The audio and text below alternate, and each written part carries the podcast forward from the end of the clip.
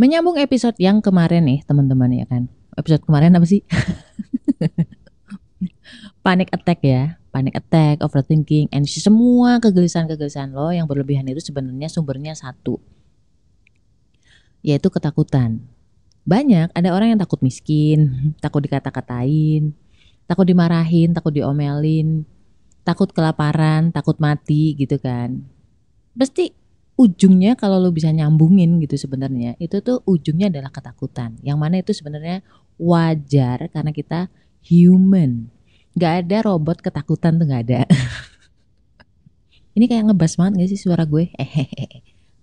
Gue ganti-ganti dulu deh. Tes tes tes tes tes. Oh ini kurang gini. Oke siap. Nah kenapa kita bisa sampai kebakaran? Alah kebakaran Kebakaran, ketakutannya makin besar sampai membakar diri kamu. Karena kita lupa sama Allah. Kita lupa untuk minta tolong sama Allah. Bener nggak? Ayo ngaku, ya kan? Dan sebenarnya itu semua kita serahin ke Allah, insya Allah plong. Caranya gimana menyerahkan itu ke Allah silahkan dicek di episode kemarin. Nah pertanyaan berikutnya adalah ketika kita sudah berserah, apakah kita jadi males-malesan, apakah kita jadi tidak berusaha, ataukah kita jadi tidak produktif? Ayo, jawab dulu. Ya kan? Kan banyak nih orang-orang yang mindsetnya seperti itu ya. Ketika kita sudah berserah, berarti kita nggak nggak ngelakuin apa-apa gitu mbak, gitu kan? Nah, episode kali ini semoga bisa sedikit mencerahkan ya, kayak skincare. Assalamualaikum. Gimana kabar lo? Alhamdulillah Apakah lo lagi ngerasa kesepian atau sendirian? Kenalin gue Ria Marliana, teman healing lo di podcast Self Healing. Di sini kita bakal ngobrol bagaimana sih belajar berdamai dengan luka, tentu aja atas izin Allah Subhanahu wa taala. Semoga Allah sembuhkan lukamu, ringankan bebanmu dan kuatkan hatimu. Rezeki itu dari Tuhan, tapi kalau kita nggak ambil juga nggak akan sampai ke tangan kita. Si, dari kecil kita tuh diajarin kayak gitu loh kalau misalkan mereka non muslim monggo lah. Mungkin mereka punya dasar landasan ayat sendiri I don't know dan gue nggak peduli juga. Bahkan gue dulu juga berpikir hal yang sama. Uh, kita meletakkan beban keberhasilan atau kesuksesan itu di diri kita, di ikhtiar kita. Jadi kayak doa itu persentase kekuatannya hanyalah satu persen. 99% itu adalah ikhtiar lo. Coba.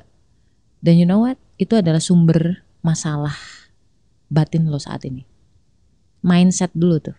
Kalau kita beranggapan bahwa rezeki itu didapat dari usaha kita, kerja keras kita, sekarang gue tanya, orang-orang yang sampai saat ini miskin, berarti kamu judge mereka tidak bekerja keras dong? Atau pertanyaan berikutnya adalah, Misalkan nih, lu udah merasa udah optimal bekerja keras dari kaki ke kepala, kepala ke kaki, ya kan, tangan kanan pindah ke tangan kiri. Hasilnya tidak sesuai dengan apa yang lu harapin. Rizkinya ternyata tidak bertambah sesuai dengan ekspektasi lo. Ya Allah, saya udah bekerja nih sekeras mungkin, sudah rajin. Saya sudah melakukan ini dengan benar, sudah sempurna, perfect gitu.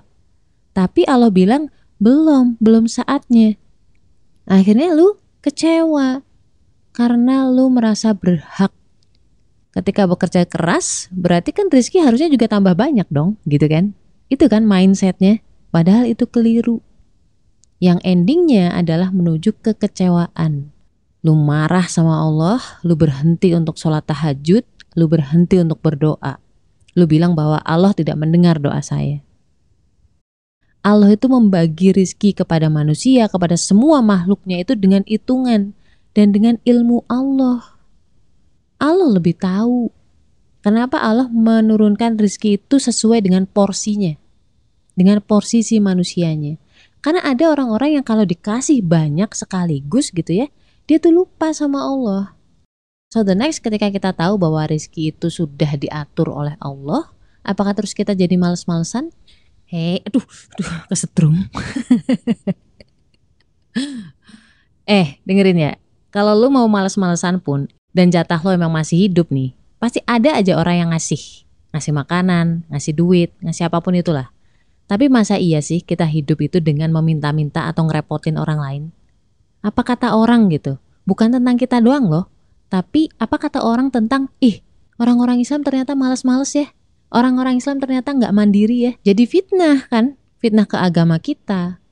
Fitnah ke Tuhan kita, ke Allah coba. Makanya Allah itu tetap menyuruh kita untuk nggak males-malesan. Untuk bekerja sebaik mungkin untuk amanah.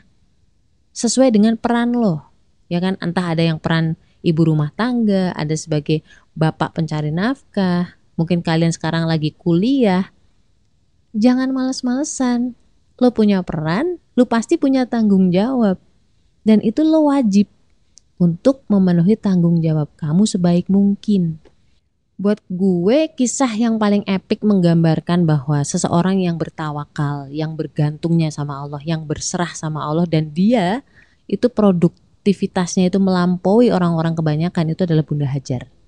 Ingat kan kisah beliau itu yang lari bolak-balik dari Bukit Sofa ke Marwah yang jaraknya itu kurang lebih sekilometer itu. Beliau tahu nih bahwa di Bukit Sofa Marwah itu nggak ada sumber air. Tapi beliau itu tetap bergerak, berusaha sebaik mungkin yang beliau bisa gitu, sebisanya. Beliau yakin nih bahwa Allah pasti bantu. Allah nggak mungkin menelantarkan mereka berdua. Ya kan? Bunda Hajar dan juga anaknya. Bayi Nabi Ismail. Karena beliau itu yakin sama Allah, beliau tawakal sama Allah, bergantungnya sama Allah, beliau nggak kecewa walaupun beliau tidak melihat sumber air di Bukit Sofa sama Marwah. Beliau tetap optimis dan memiliki energi lebih untuk bergerak. Orang-orang yang optimis, yang yakin bahwa ada jalan keluar, itu pasti dia jauh lebih produktif, lebih prima tenaganya baik fisik maupun batinnya. Sebaliknya orang-orang yang pesimis yang hopeless itu mereka biasanya kerjanya ogah-ogahan, ah yang penting gajian, ah yang penting ada transferan. Mereka nggak peduli sama kualitas kerjaan mereka. Karena apa? Hopeless.